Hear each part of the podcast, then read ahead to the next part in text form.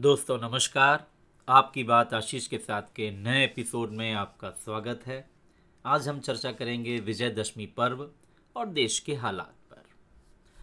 विजयदशमी पर्व की सबसे पहले आप सबको बहुत बहुत शुभकामनाएँ।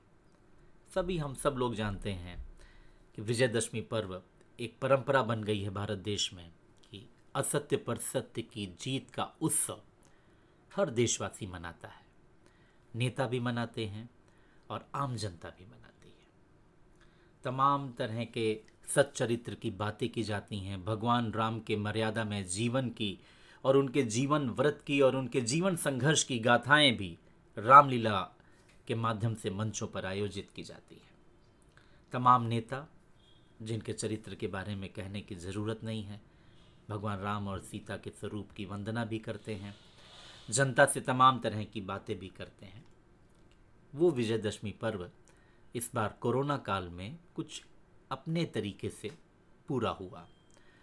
कोई उतना उत्साह तो नहीं था, जनता में भी, जनता खुद इतनी परेशान है पिछले तमाम महीनों से। नेताओं में भी अपनी तरह की परेशानियाँ हैं, उनके अपने उपक्रम हैं। इसी विजयदशमी पर्व के दौरान जो भारत देश में मनाया जा रहा है, अमेरिका में भी चुनाव की सरगर्मियाँ चल रही हैं। डोनाल्ड ट्रंप और जो बिडेन के बीच की डिबेट की चर्चाएँ हो रही हैं, तमाम उस पर एडिटोरियल आ रहे हैं, लोग उसको देख रहे हैं, सर्च कर रहे हैं, तमाम लोग उन नेताओं के चरित्र के बारे में भी चर्चा कर रहे हैं, जो अमेरिका के नेता हैं और पूरी दुनिया पे अपना प्रभाव डालते हैं। उसी समय अमेरिका के पूर्व राष्ट्रपति बराक ओबामा ने एक बहुत महत्वपूर्ण बात कही। बराक ओबामा जैसे नेता दुनिया में कम हैं कि जब वो बोलते हैं तो उनकी बात का इम्पैक्ट पूरी दुनिया में पड़ता है। ऐसे नेता अमूनन हमारे यहाँ तो आज ऐसा कोई नहीं कि वो बोले और पूरी दुनिया के लोग उस पर सुने।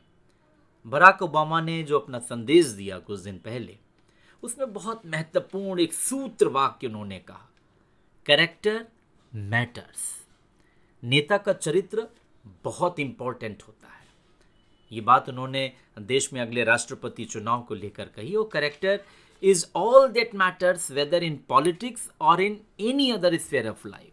केवल राजनीति में नहीं, हमारा तो कहना है कि जीवन के हर क्षेत्र में, किसी भी क्षेत्र में चरित्र का अपने आप में बहुत बड़ा योगदान है। अब विजयदशमी पर्व हो और नेताओं के चरित्र को लेके दुनिया में चर्चा हो, और भारत देश में तो इससे बढ़िया मौका हो नहीं सकता, क्योंकि विजयदशमी तो हमारे all time hero all time leader जिनका चरित्र अपने आप में बहुत बहुत महत्वपूर्ण आज तक संदेश देता है, बल्कि उसको आदर्श मान के देश में राजनीति करने वाले राजनीति या जनता को सुख देने वाले ऐसे तमाम लोग उस चरित्र के अनुपालन की बात करते हैं। पर जब आज हम चर्चा करते हैं विजयदशमी के पर्व पर, भारत के नेताओं के चरित्र की अगर चर्चा की जाए किसी गली मोहल्ले में, किसी भी छोटे शहर, बड़े शहर, गाँव में आप चले जाइए। तो आप जब किसी नेताओं के चरित्र पर मंथन करेंगे, चौपाल लगाएँगे, बैठेंगे तो आप उसका लब्बो लुबाव क्या निकल के आता है? कि आपको बताएगा यहाँ पर कोई गांधीवादी जैसे नेता हैं या कोई बहुत आदर्शवादी नेता है? भारत के किसी भी नेता के बारे छोटे से लेकर के और ऊपर के स्तर तक के नेता के बारे में। अगर आप चर्चा करें तो सिर्फ़ तीन चीज़ें जो एक पिक्चर का डायलॉग है, जैसे इंटरटेनमेंट इंटरटेनमेंट इंटरटेनमेंट उसी तरह यहाँ के नेताओं के बारे में एक समूल चरित्र आता है, जनता की चर्चा में। करप्शन करप्शन करप्शन आर्थिक भ्रष्टाचार में लिप संवेदनहीन डिसऑनेस्टी ये ये कॉमन फैक्टर है कैरेक्टरिस्टिक है। जो अमूनन नेताओं में मिलती है एक्सेप्शन से हैं, तमाम बड़े नेता हैं, कुछ ऐसे भी नेता हैं, देश में इस समय ऐसे कुछ नेता भी हैं, जिनके चरित्र की सादगी की, विनम्रता की नए नए शोधों की भी चर्चा होती है। पर अधिकांश जो बात समझ में आती है, वो करप्शन करप्शन करप्शन अभी भी अपने भारत देश के तमाम हिस्से में भुखमरी है, गरीबी है। अब अमेरिका में चुनाव हो रहे हैं, अमेरिका में, वहाँ का अलग चरित्र है। अपने देश में इस समय बिहार में चुनाव है, फिर पश्चिम बंगाल में और दोनों राज्यों में बड़े बड़े नेता हैं। दोनों राज्यों में ऐसे ऐसे नेता हैं जिनका भारत निर्माण में योगदान रहा है। उसमें तमाम नेता अब नहीं है, पर जो वर्तमान में नेता हैं, उनके भी चरित्र पर विजयदशमी पर चर्चा मुझे लगता है ज़रूरी है। एक वहाँ का युवा नेता युवा नेता कहता है कि हम रोज़गार देंगे। सबसे बड़ा इशू है भारत देश में। न जाने कितने करोड़ों लोगों की नौकरियाँ चली गई, प्राइवेट, सरकारी, हर तरह की। कितने लोगों की जाएँगी आने वाले दिनों में, वो एक युवा नेता कहता, हम रोज़गार देंगे। पर वहीं बिहार के एक बड़े आदर्शवादी नेता, मुख्यमंत्री भी हैं, दूसरे सत्ताधारी नेता, कहते हैं, बचुआ, पैसा कहाँ से लाओगे? यानी रोज़गार के मुद्दे को लोगों के घर के युवान व्यक्ति की जो ज़रूरत है, उसको यहाँ के नेताओं का चरित्र, मुद्दा नहीं, मज़ाक बना देता है। सोचने की ज़रूरत है। अब भाई, राजनीति में कोई साफ़ सुथरे संत आए, ऐसी तो अपेक्षा अब कोई नहीं करता।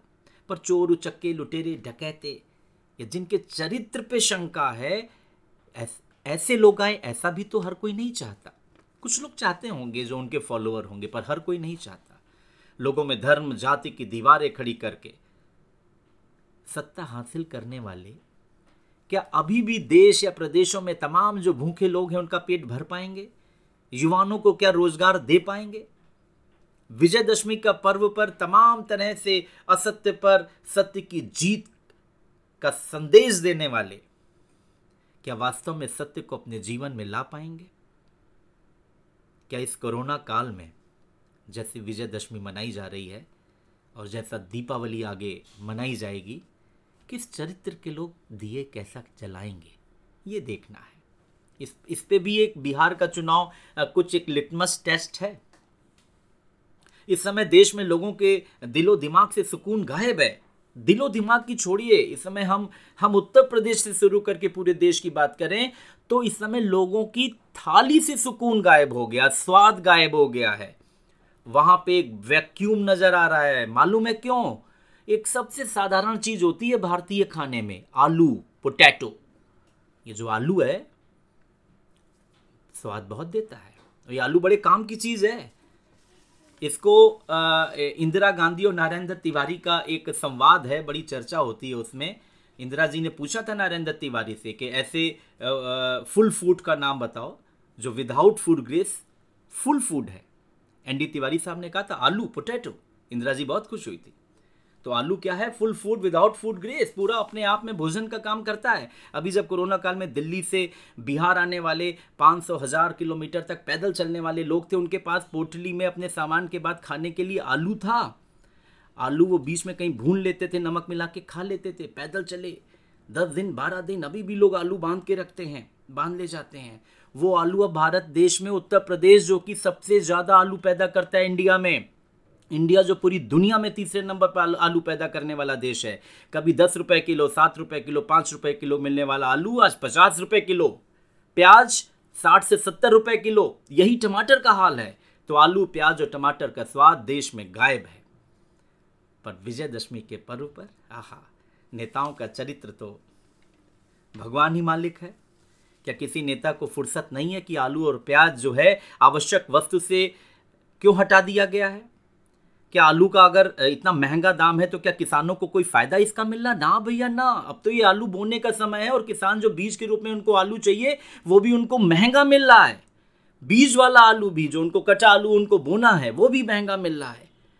क्या किसान परेशान, आम ग्राहक परेशान? और विजयदशमी पर्व जिंदाबाद, दीपावली जिंदाबाद। देश के नेताओं का चरित्र जिंदाबाद। वो ओबामा साहब ने जो बात कही, वो हमारे हमारे किस नेता में ढूँढने मिलेगी भाई? राम राज्य की स्थापना करने वाले नेताओं कहाँ हैं? अरे कम से कम विजयदशमी में भगवान राम ने जब बाण मारा नाभि में रावण के, और जब रावण अपने प्राण छोड़ रहा था तो लक्ष्मण से कहा कि जाओ इनसे कुछ सीख लो। तो जो सीख रावण ने लक्ष्मण को दी थी, वही कुछ सीख यहाँ के नेता ले लेते। शुभ से शीघ्रम यानी शुभ का जो संकल्प हो, जल्दी करना चाहिए। आलू के दाम बढ़ रहे हैं, लोग परेशान हैं। अगर नेता अपने भाषण देते हैं कि बड़ी महँगाई है तो उसको कम करने के लिए किसी तरह का मूवमेंट है? नहीं, कहीं नहीं है। न सत्ताधारी में, न विपक्ष में। वो शुभ से शीघ्र में नेताओं में नहीं है। अपनी संपत्ति बढ़ाने का शुभ से शीघ्रम है। जनता को हित करने का नहीं है। एक दूसरा संदेश रावण ने लक्ष्मण को दिया था कि कोई तुच्छ नहीं होता। पर यहाँ के सत्ताधारी नेता जब सत्ता पा जाते हैं, अपने आप को अमर समझते हैं, जनता को तुच्छ समझते हैं, छोटा समझते हैं, गरीबों को तुच्छ ना समझें। यही विजयदशमी की बातें थी जो मुझे लगा कि इस असत्य पर, सत्य की जीत पर इस देश में हम तो देखते हैं कि सत्य हारता आ रहा है। असत्य जीतता रहा है। विजयदशमी की आपको पुनः बहुत बहुत शुभकामनाएँ। बराक ओबामा की उस चीज़ को हमने अपने देश के हालातों से जोड़ने की कोशिश की। हमारे देशवासियों, उत्तर प्रदेश वासियों की थाली में आलू सस्ता हो, प्याज सस्ता हो, टमाटर सस्ता हो, कम से कम दो जून की रोटी तो ठीक से खाएँ। इसी कामना के साथ आपको आने वाले दीपावली पर्व की अग्रिम में शुभकामनाएँ। नमस्कार।